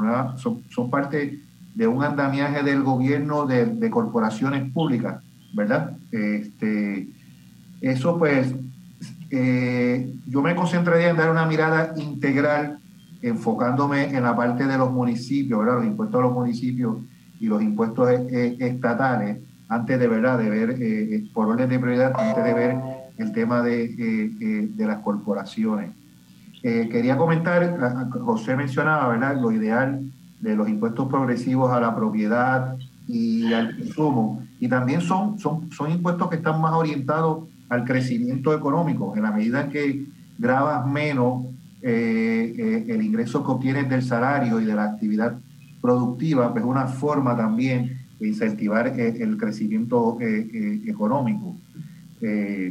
básicamente, pues, mi comentario en esa dirección, ¿no? En, el, tema de los, de los municipios también hay, hay, queda mucho trabajo todavía por hacer, ¿verdad? Eh, yo no sé, el Juaco a principio había señalado la posibilidad, ¿verdad?, de que el crimen fuera un elemento de Hacienda, ¿verdad? Una parte de Hacienda. Pero José fue quien lo mencionó. este, ¿Por qué tiene que haber una agencia aparte para, para eso? yo creo que el problema de fondo ahí es que no hay una política clara de la relación gobierno central-municipio. Si tú no tienes eso, pues entonces eh, ocurren esas cosas como lo del crimen, pero ocurren un montón de otras cosas, de, todo lo que ha pasado recientemente con la Junta de Supervisión y todo lo demás. Eh, a lo que apunta es que realmente no sabemos qué hacer con los municipios. Yo soy de los que pienso que los municipios tienen una función muy importante, muy importante. y que debemos fortalecerlos como proveedores de servicios de primera este, línea. Son los proveedores de primera línea de servicio. Pero eso, eso requiere que haya una política clara. De, por, o sea, tú no puedes hablar de descentralizar cosas si no tienes una idea muy, muy precisa de cuál va a ser la relación gobierno central-municipio. Y esa política pública sobre el tema de los municipios es fundamental. Yo, yo, no, yo quiero aclarar que yo no, no estoy necesariamente proponiendo que el CRIM pase eh, bajo la sombría de Hacienda, sino que sea integrado en la integrado. en la reforma contributiva, que porque no sea eh, eh, esa, esa reforma que también se está buscando hacer una reforma, es un proyecto aparte que ahora mismo está en la Cámara, que eso no se deje de lado en esta, en esta discusión, porque aunque parecería que establecer impuestos al lujo y a la propiedad y a, los altos ingresos, eso va a disuadir inversión. Hace poco, hace unos años, eh, uno de los millonarios más grandes del mundo, que se llama Warren Buffett, escribió una columna en el... esto por no hablar de investigaciones que ya han, desmitificado esa idea. Eh, Warren Buffett, que es uno de los millonarios más grandes del mundo, dijo eh, la, columna se, llama Stop Coddling the Super Rich, es decir, dejen, de estar cargando así estilo bebé a, los super ricos. Eh, y él decía que cuando que él lleva muchos años invirtiendo y que él no ha conocido una sola persona eh, que haya dejado de invertir porque tiene que pagar muchos impuestos al final. Él dice que, que, realmente lo más que le interesa es que haya una, una actividad económica vibrante y no necesariamente que hayan bajos impuestos al final. Eh, y eso es algo que yo creo que hay que, que, hay que tener claro. Y así mismo con muchas otras ideas. Ahora mismo eh, en, las planillas hay un, un supuesto incentivo eh, disfrazado como deducción por dependiente. Y eso pues tenía el objetivo de que las personas pues tuvieran, que eso iba a incentivar que las personas tuvieran más hijos pues habría que evaluar si eso realmente ocurrió, ¿no? Y si hay otra forma más, más efectiva eh, de, incentivar eh, o de ayudar a las familias, porque eh, es, tan... Aquí todo se quiere resolver y en eso yo creo que estamos todos de acuerdo con una deducción, un crédito, una deducción, un crédito. Que al final, al final lo que ha creado es un sistema demasiado depermeable, que a eso que de marcha se refería como un queso suizo. y pues es importante que tengamos presente que cada vez que le da un incentivo a un médico, cada vez que le da un incentivo a, no sé quién, eh, el resto va a tener que pagar más. Pues no, es, no es que necesariamente pues los demás se quedan intactos. No se ha hecho un análisis de neutralidad para todos los casos de incentivo. Eso se firman a, eh, ¿verdad? por, por, por, multiplicándose sin realmente ver qué, qué impacto general va a tener. Eh, yo, una cosa que quería comentar es que tal vez en Puerto Rico nunca hemos tenido eh, el desarrollo y la planificación en el centro del proceso económico, ¿verdad? Mucho, la mayoría de los países de América Latina, los ministerios de economía son de economía, finanzas y desarrollo y entonces el ministro de Desarrollo tiene un equipo que trabaja los elementos de desarrollo que sustentan entonces los otros, los otros aspectos. Pero nosotros lo tenemos también ahí compartimentalizado. Bueno, eh, solamente con darte un dato, aquí no hay un economista dirigiendo una agencia en el gobierno ahora mismo. Eh, no hay un economista en el gobierno prácticamente desde que se fue Erwin. y, es, interesante que eh, Puerto Rico no sigue esa tendencia que se observa en Latinoamérica, que es el caso que tú estás mencionando, como en Estados Unidos. En Estados Unidos, una de las posiciones más prestigiosas que puede aspirar un economista es estar en el, en el concilio de, asesores eh, económicos. claro. Al, presidente, y en Puerto Rico, pues eso no, no existe. Aquí cualquiera se Hace poco hablé con un ex secretario y me decía que en Puerto Rico pues a veces se tomaban decisiones porque si alguien hacía mucho ruido pues ya pues vamos a tomar esta decisión, pero no era ni siquiera una política pensada que había detrás no, de... No hay respeto por el análisis y eso es fundamental y eso este eso no es así, eso no puede ser. Este, y por eso las decisiones se toman como se toman. Este... Tuve una reunión de dos, dos, casi tres horas en octubre con, con el ministro de Economía, Finanzas y Desarrollo de República Dominicana, que es un, gran amigo, Miguel Seara Hatton, que presentó nuestro informe de desarrollo, de desarrollo humano cuando salió. Eh, y yo decía, denme un día un día, préstenmelo un día para que se vaya a Puerto Rico y se siente en la silla y piense, ¿verdad? Así orgánicamente, orgánicamente. Yo creo que eso es un elemento que ha tenido, que ha tenido mucho que ver, que todas las funciones económicas están compartamentalizadas en Puerto Rico. Eh, funcionan pero que, sí, pero que no hay, no hay una visión clara de, Pero no puede haber una visión si no tiene un grupo pensante cotidianamente integrando eso. la otra cosa que creo que lo pongo para discusión, la otra cosa que creo que debemos analizar también es el, eh, el impacto que han tenido, las consecuencias que han tenido los fondos federales en Puerto Rico, que nos han hecho olvidar responsabilidades. Por ejemplo, la política social no le pasa a nadie en el gobierno, de los economistas, en, ¿verdad? En el, que están en el área económica, de qué es responsabilidad de Puerto Rico.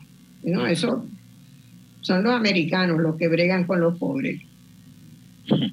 Y nos hemos desvestido de esa responsabilidad. Entonces, eso tiene un costo y un precio y lo estamos pagando altísimamente con el nivel de desigualdad que hay en el país, ¿verdad? Eh, ah, sí. Este, y, y bueno, y sin los fondos federales en este momento la cosa sería muy difícil, ¿verdad? Toda la, economía de Puerto Rico sería ah, casi inviable. Fíjate que en, la economía del desarrollo hay algo que le llaman el pecado original, eh, que yo me imagino que algunos de ustedes ya lo han, escuchado antes, que es como, eh, y esto ocurría sobre todo en países que ah, descubrían un yacimiento nuevo, eh, y ahí pues daba ese sentido de prosperidad y se abandonaba lo que era aumentar la productividad, se abandonaban otros sectores económicos como la manufactura, la agricultura se abandonaba porque eh, se descubrió este yacimiento y pues vamos a, un poco ilusionarnos con, este sentido de bienestar que nos da eh, este, este yacimiento. Eso se le llama el pecado original porque eh, eventualmente cuando el yacimiento ya no es tan productivo, pues cuando miras a los demás sectores, pues los demás sectores los tienes eh, abandonados. Yo creo que aquí el pecado original en Puerto Rico son los fondos federales. Ese es lo que le da sentido de, bienestar a, esta economía. Y, estimula el consumo. y la economía está creciendo y tanto el gobierno como los consumidores pues están un poco adormecidos. Pero no nos damos cuenta que cuando se acaben estos fondos federales, sobre todo de la reconstrucción por María, pues la economía va a pasarle lo que le pasó después de los fondos ARRA. Eh, va a volver a, reducirse. Si no empezamos desde ahora a pensar eh, en términos de, de, qué sectores vamos a estimular, de cómo vamos a aumentar la productividad, de cómo vamos a aumentar las exportaciones, a sustituir las importaciones, etcétera. Sí, ah, yo, yo le, impacto sobre la gente. Sí, tiene impacto en cambiar la mirada de la gente hacia el gobierno, ¿verdad? El gobierno está para darme. Yo le digo a los muchachos jóvenes, cuando entran a los, los economistas jóvenes, los pongo a leer el primer informe económico al gobernador de 1951, que es una joya, y el libro de Perloff, que también es, para, que vean, tú sabes que aquí hubo en algún momento con errores y cosas que no nos gustaron, pero hubo, por lo menos había un, un programa, había un proyecto de, país, ¿no? Este, claramente tenía un proyecto, este, una visión de, del futuro del país. Yo creo que uno de los libros más interesantes y, aleccionadores es el libro de Francisco Catalá, La promesa rota. La promesa rota. Que habla de cómo se desinstitucionalizó Puerto Rico, que es lo que yo le decía a, a Manolo Sidra los otros días. El problema de desarrollo de Puerto Rico es mucho más complicado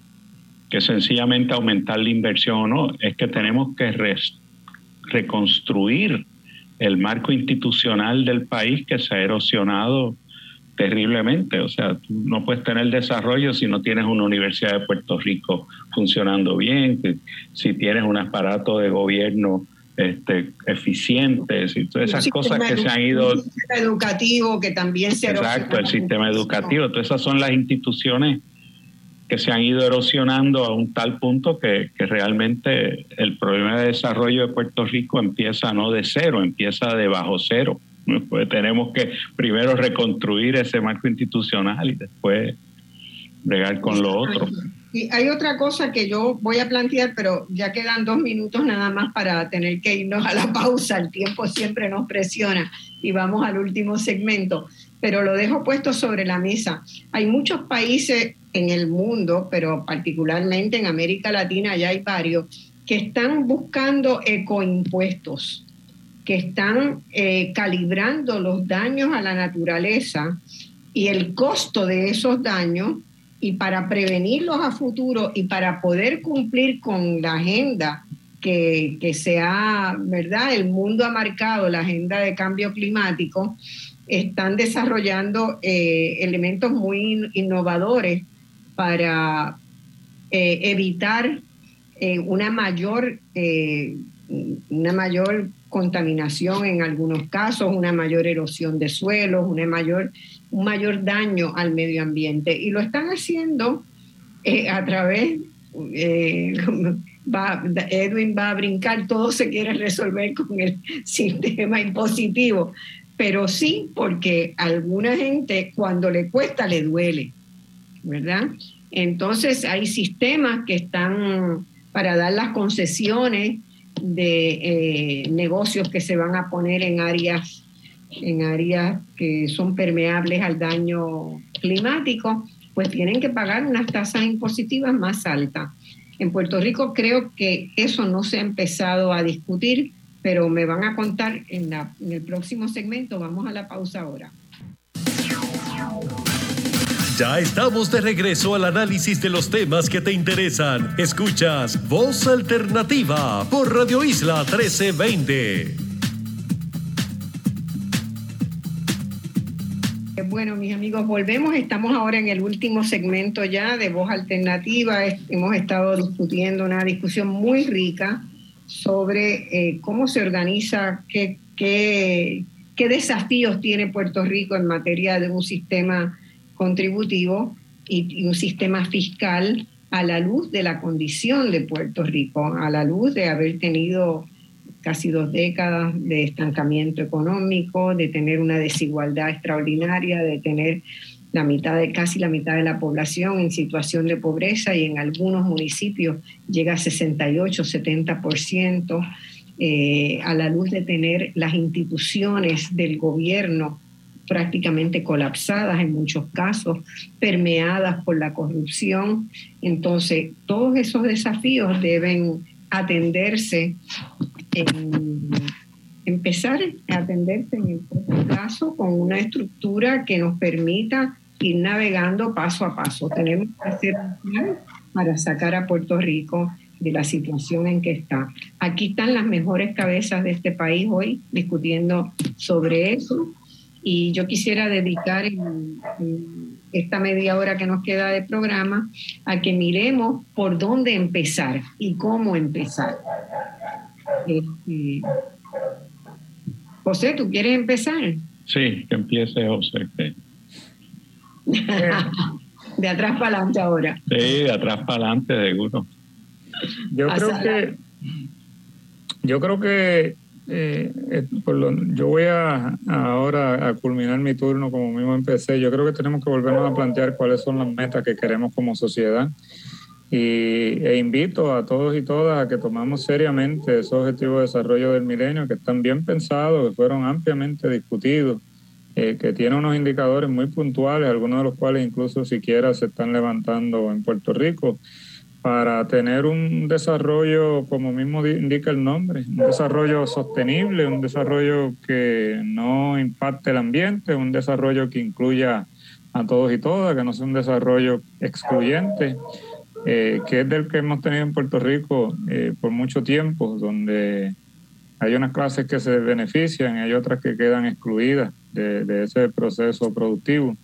Así que yo, esa es mi invitación a que empecemos a, mirar esas metas de largo plazo, que, utilicemos como guía o como referencia estos objetivos de desarrollo sostenible y que utilicemos más, más análisis serio y menos hipótesis a la hora de, plantear eh, eh, eh, la necesidad de cambiar X o Y política eh, y que pues los intereses que van siempre a surgir cada vez que se discuten estos temas, pues que se mantengan al margen, porque aquí el interés que debe prevalecer es el interés de, Puerto Rico y no los intereses de, de, X o Y. Y en el caso, por ejemplo, de eh, que me mencionábamos también fuera de, me parece que fue fuera del aire, el tema de la corrupción en Puerto Rico cada día es peor.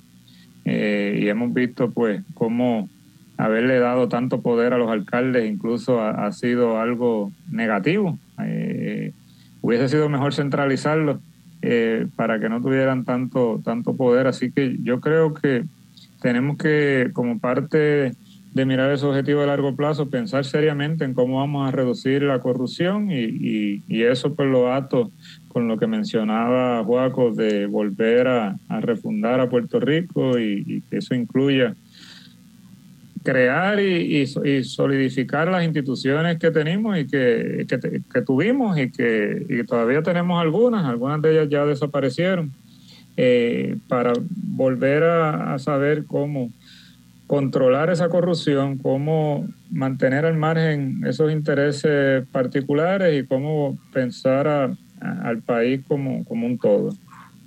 Fíjate, eh, José, yo estoy totalmente de acuerdo contigo. Eh, una de las cosas que veo es que en Puerto Rico casi no se habla de eso porque no se conoce de eso, ¿verdad? Porque esos procesos se han desarrollado al interior del sistema de Naciones Unidas y en todos los países hay mucha gente trabajando sobre eso. Eh, y en Puerto Rico tenemos un doble problema. No participamos de eso, pero Estados Unidos tampoco participó de ese proceso, ¿verdad? Entonces, si allá no lo hicieron, ¿por qué nosotros lo vamos a tener que hacer? Eh, hay, hay un grupo que está trabajando sobre las metas del, sobre las metas del desarrollo, voy a, voy a tomar nota de invitarlos al programa para, para tener una discusión pública, pero básicamente públicamente poco se conoce de eso. Eh, y yo creo que las personas que tienen la oportunidad de participar en algún espacio de discusión en el ambiente de Naciones Unidas les cambia la vida para siempre, ¿verdad? La gente que de acá ha participado, básicamente las ONG son las que han participado en los espacios de, ONG, pero esa participación de tú comparar los problemas de tu país con el del otro, con el del otro, con el del otro, y al final de la jornada llegar a acuerdos de qué funciona para todos, es lo que se hizo para llegar a las metas del milenio. Y eso, y eso en Puerto Rico ha faltado mucho. Hay muy poca gente con esa experiencia. Yo espero, por ejemplo, que tú te metas de lleno en, ese proceso, porque es muy importante formar generaciones que tengan esa visión, porque la mayoría de los problemas son, son globales Fíjate, Marcia, cómo ocurren las cosas en Puerto Rico. Se le asignó a la Universidad de Puerto Rico hace unos años a abrir una oficina de desarrollo humano donde se pudieran estar discutiendo estos temas, pero no se le asignó un solo centavo. Así que yo, no pretendo, yo no sé cómo pretendían que Puerto Rico pudiera mantener una oficina de desarrollo humano eh, eh haciendo análisis, haciendo investigaciones, eh, sin, sin fondos. Así que eh, es parte de, de, cómo pues no, no realmente yo pienso que no hay seriedad en estos temas. Eso se debe retomar ahora y, y, ahí, ¿verdad? Este, podríamos este, tratar de conseguir que haya una, una asignación inicial para llevar adelante ese trabajo. Pero es imprescindible, o sea, eh, a nosotros cuando vemos lo que ha pasado en Bahía de Jobo, ¿verdad? Y toda la corrupción que hay detrás de eso, cuando vemos lo que ha pasado en todos los casos que hemos estado viendo de desastres del medio ambiente, pues hay intereses particulares que están contraviniendo los intereses colectivos.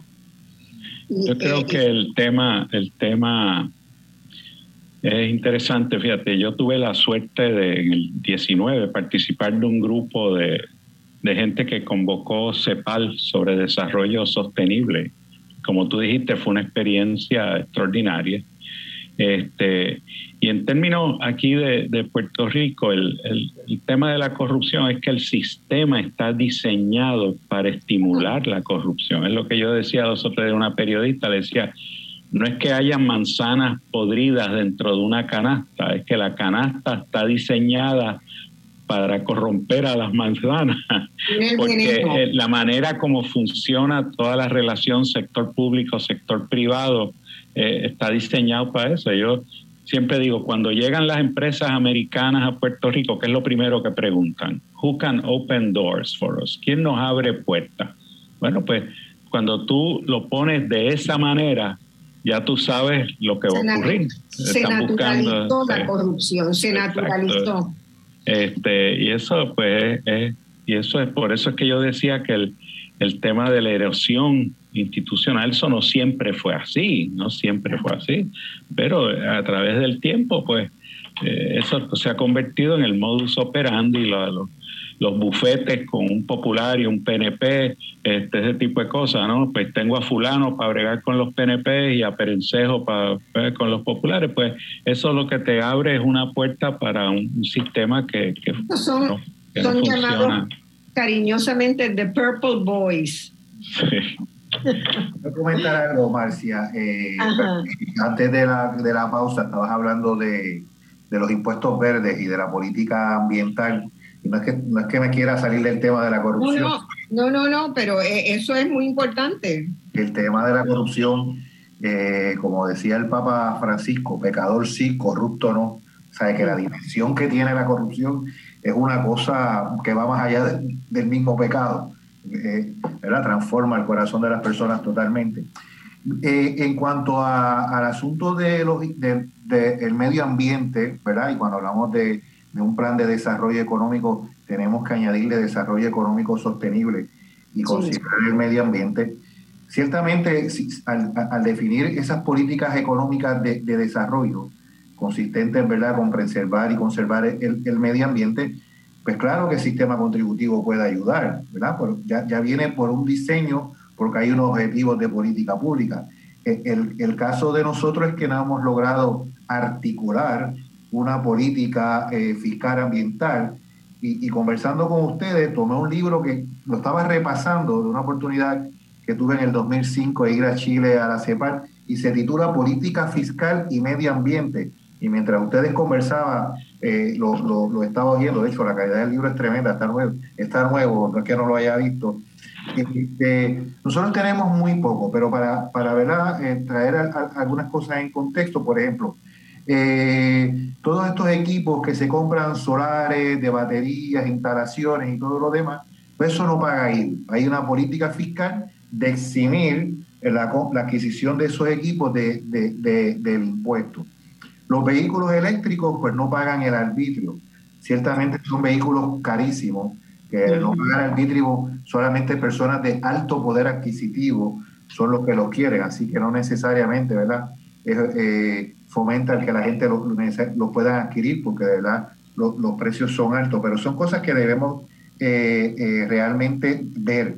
Por ejemplo, yo leía un artículo los otros días, que un artículo que es altamente contaminante o que tiene un peso bien alto en la contaminación es la ropa. Tiene un peso bien alto porque producir la ropa eh, causa mucho, mucho daño ambiental. Sin embargo, nosotros vemos ¿verdad? en diferentes pueblos ubicados uno, uno, unos empaques donde la gente recicla la ropa y vi un artículo de que hay una empresa puertorriqueña desarrollando ¿verdad? una actividad de reciclaje eh, de toda esa ropa. Pues esas son actividades que el Estado debería de ver, o sea, fomentar el reciclaje, si vamos a desarrollar ese tipo de industria, fomentar más el reciclaje de, la basura, que tenemos un problema súper serio con los desperdicios, ¿verdad? Eh, y tenemos que visualizarlo, porque el desarrollo económico de un país es la calidad de vida de los ciudadanos. No es solamente aumentar el poder adquisitivo, ¿no? Que podamos tener aire puro, ¿verdad? Y, respirar todo eso en la ecuación. Y ciertamente el sistema contributivo o el sistema fiscal eh, tiene que atender esas necesidades. Y eso es, diría yo que ya, y voy a añadir, que no he hablado de cosas del comité, pero eso no ha estado en el comité. Los impuestos. la, la, parte de medio ambiente no va a estar y ya prácticamente todos los países en, en la región están encontrando formas de diseñar impuestos para la protección del medio ambiente y dedicar los dineros que se recaudan en efectivamente en esa en esos proyectos. Aquí hay un impuesto a las gomas de vehículos de motor para recogerla. Y mira el problema que tenemos. Todos esos talleres, montañas de goma con una contaminación increíble. Entonces, ¿qué es lo que pasa? ¿Pagamos el impuesto o no la recogen? Hay, hay muchos otros problemas, probablemente sean de índole institucional, que, que, no, no, están respondiendo a, a esas políticas o esas leyes pero no terminemos en, no terminemos en un colapso de, ¿verdad? Porque los problemas de Puerto Rico son bien grandes, pero nosotros estamos aquí, nos hemos quedado aquí, ¿verdad? Y cada uno en lo que está haciendo está contribuyendo a la recuperación de Puerto Rico y tiene como objetivo el sacar este país adelante. Así que terminemos estos 15 minutos con, con sugerencias este, más, más positivas Bueno, del área de una noticia positiva que yo creo que combina esta parte de la sostenibilidad ambiental con la economía es que hay muchos jóvenes de mi generación y de generaciones más jóvenes eh, interesados en la agricultura, eh, no solamente para consumo local, incluso para, para exportar, eh, y han, se han movido a desarrollar nuevos modelos de negocios a través del Internet, a través de la agroindustria. Y yo creo que eso nos da un poco de esperanza de, de, cómo, de lo que puede venir de, de cara eh, al futuro. Eh, sí, yo creo que es importante que cada día haya más eh, activismo de parte de la sociedad y está más pendiente. a mucha gente no le gusta la legislatura que tenemos en la actualidad, pero eso es reflejo del descontento que hay con, con todos estos malos manejos que se han dado en, en los últimos años. Así que yo quiero pensar en esa nota positiva, esperanzadora, de que estamos en un punto de inflexión. De que estamos en un punto de inflexión. Eh, yo creo ojalá que no nos quedemos ahí. Eh, esos jóvenes también hay que ayudarlos a identificar cómo añadir valor agregado, ¿verdad?, a la producción agrícola, porque la producción agrícola sin valor agregado pues puede tener límites muy, muy cercanos. Eh, yo recuerdo eh, después de la, de la caída de Franco en España, la economía de España era un desastre, ¿verdad? Pero tenía un montón de jóvenes que habían decidido irse a la tierra, cultivar la tierra y que empezaron no solamente a sacar el producto, la fruta o la verdura, sino a hacer las mermeladas, a hacer los quesos, a, añadirle valor a la producción. Y eso fue lo que dinamizó la economía española. Uno pierde de vista y eso no fue hace tantos años, ¿verdad? Este, ese proceso de, de añadir valor agregado. También yo pienso que es, que es muy positivo, que hay mucha más conciencia entre grupos comunitarios de la sociedad civil, etcétera, sobre la temática ambiental. Sí.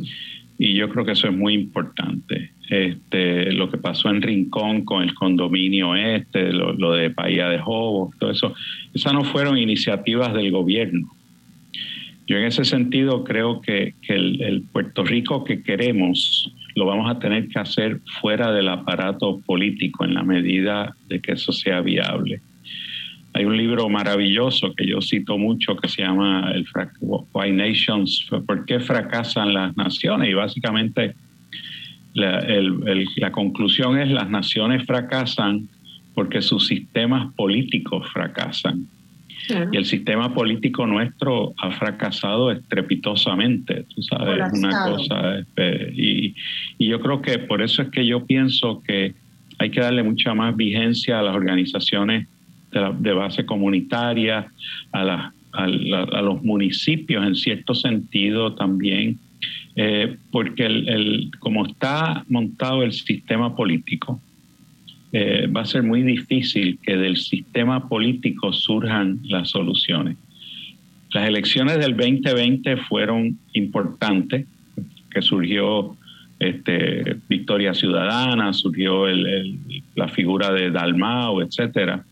Eh, hay que ver si eso en el 24, si eso resulta en algo distinto este, a lo que tenemos, porque los dos partidos principales, ninguno de los dos este, realmente ya cumple mucha función útil, ¿no? Sí cumple una función en términos de, básicamente de mantener corriendo el mismo, el mismo sistema, pero las soluciones de Puerto Rico no van a venir del gobierno. Y yo creo que eso tenemos que entenderlo. falta, y no hemos discutido acá porque es una discusión muy extensa, quizás otra vez los ustedes vuelven y la hacemos, eh, el impacto ¿verdad? de la colonización, del sistema, de los límites de la, de la colonización sobre la economía de Puerto Rico, que son, que son cosas complicadas también, ¿verdad? De, la economía de Puerto Rico de facto se ha ido integrando a la economía estadounidense. Ah, bueno, sí, eso. funciona, creo que tú lo mencionaste. Sí, una economía como si fuera una región de Estados Unidos. Una región de Estados Unidos. y, y eso, pues, una región de Estados Unidos, pero las regiones de Estados Unidos no tienen no tienen los problemas que tenemos en la economía de nosotros por, por ser ambidextros, ¿no? Por tener este alguna eh, por ejemplo, en la economía, una economía regional de Estados Unidos, generalmente no se propone un proceso de exportación, un mediano, pequeño productor. Aquí, sin exportar, muere. Entonces tiene un sentido distinto. Bueno, pues esas son una de las cosas que, cuando tú enfocas a Puerto Rico desde esa perspectiva, claro, y José es uno que ha estado insistiendo mucho en la cuestión de las exportaciones, y yo creo que sí. ahora, las exportaciones, ¿por quién? Claro, Porque, O sea, que las multinacionales exporten, no, realmente no hacen mucho por Puerto Rico. Lo que nos gustaría tener es un sector exportador. Que se abra espacio localmente, ¿verdad? Que se abra espacio. Este, así que eso, esa es otra conversación que podemos tener en otro momento, pero ciertamente Puerto Rico tiene unas particularidades. Es una región, pero no es una región por las particularidades sí, y, por, los problemas que eso, eso conlleva. Eh, Edwin Rubén. Bueno, eh, eh, hablando ¿verdad? De, cosas positivas, yo creo que el nivel de discusión eh, técnica en el país se, ha, elevado, ¿verdad? el nivel de debate y traer la idea, precisamente por organizaciones sin fines de lucro, como es el Centro de la Nueva Economía, Espacios Abiertos, eh, otros foros que ustedes participan. Eso está trayendo ¿verdad? nuevas ideas, nuevas discusiones. Este, que los políticos están escuchando, o sea, están escuchando y que saben que eh, la presentación de propuestas para atender a los problemas del país, pues hay que integrar todas esas voces. Y yo creo que el que logre integrar y, articular, ¿verdad? Eh, eso en un plan de país y en un plan de desarrollo, pues debería ser el que tenga más oportunidad. Y, tiene que tener, ¿verdad? También un proyecto político para, para llegar a poder hacerlo, porque si no, de otra manera no puede ser. Eh, me alegro que hayas mencionado a ese la labor de las instituciones porque había olvidado un punto importante y es que eh, yo creo que ya la sociedad espera que en todos los proyectos grandes como son hacer una reforma bien sea reforma educativa, la llamada reforma este, contributiva, tiene que haber más transparencia, tiene que haber más conocimiento, más información tiene que circular. No puede más análisis. Más análisis. No puede ser una cosa de acuerdos de cuatro o cinco personas reunidas. Yo creo que ya la sociedad está reclamando que haya más fundamento en las políticas que se toman, ¿verdad? Y, eso es tremendamente importante. Así que eso vamos a, vamos a esperar eso también. José. Sí, yo, yo estoy de acuerdo con, con todo lo que han planteado y, mi invitación, a veces mi frustración también es, a, que se utilicen más, más análisis, más, más, más datos, más estudios. En Puerto Rico hay un mito de que no, hacen, no, hacen, no hacen falta más estudios, lo que hacen falta son ejecución. acción. Y, y, y, bueno, tomar acción sin tener una guía, pues es dar palos a ciegas. Yo creo que yo puedo hacer una lista larguísima, un pergamino eh, de áreas que en Puerto Rico están completamente, que, que no sabemos realmente lo que está pasando. Y, y, en lo, y yo creo que ahí, pues, en la medida que nos movamos a, tomar más, más, más, decisiones basadas en datos, en, en, análisis, eh, yo creo que, que, vamos a poder tener eh, una, una mejor sociedad y en el caso del tema de hoy, de la reforma contributiva, yo espero pues que esos lineamientos y esas recomendaciones pues también estén basadas en, en datos y en estudios y no en... eso, eso que dice José, yo, nosotros lo vivimos. Aquí un grupo de empresarios tenían la idea de que el tema de los trabajadores era por el mantengo. Bueno, pues nos pidieron que hiciéramos el análisis. La conclusión fue que no, que el, problema de gente que está fuera de la fuerza trabajadora es porque hay unas condiciones que no permiten que entren a la fuerza trabajadora. Si eres una madre soltera y tienes tres hijos, no hay daycare. Si eres una pareja joven y tienes padres que tienes que cuidar, no hay manera de resolver eso. Eh, si el, si el, requisito es que hables inglés, pues la enseñanza de inglés es pobre. Si vives en Carolina y el trabajo está en San Juan, no hay transportación pública accesible. O sea que es un problema del sistema. Bueno, pues no les gustó no les gustó la conclusión. Así que llegamos a un acuerdo. Yo le dije, no me paguen y el estudio es nuestro. y eso hicimos. Pero, pero que había una idea ya formada de cuál era el problema y cuál era la solución. La solución era pues quitarle el manteco, ¿no? Eso no, es el, ese no era el tema. es un mito, un mito. Y además se ha demostrado que la gente que recibe el mantengo no está, está mucha gente está bajo la línea de pobreza todavía, a pesar del mantengo. Bueno, muchas gracias a los tres. Ha sido un... Gracias a ti. Me ha gustado mucho.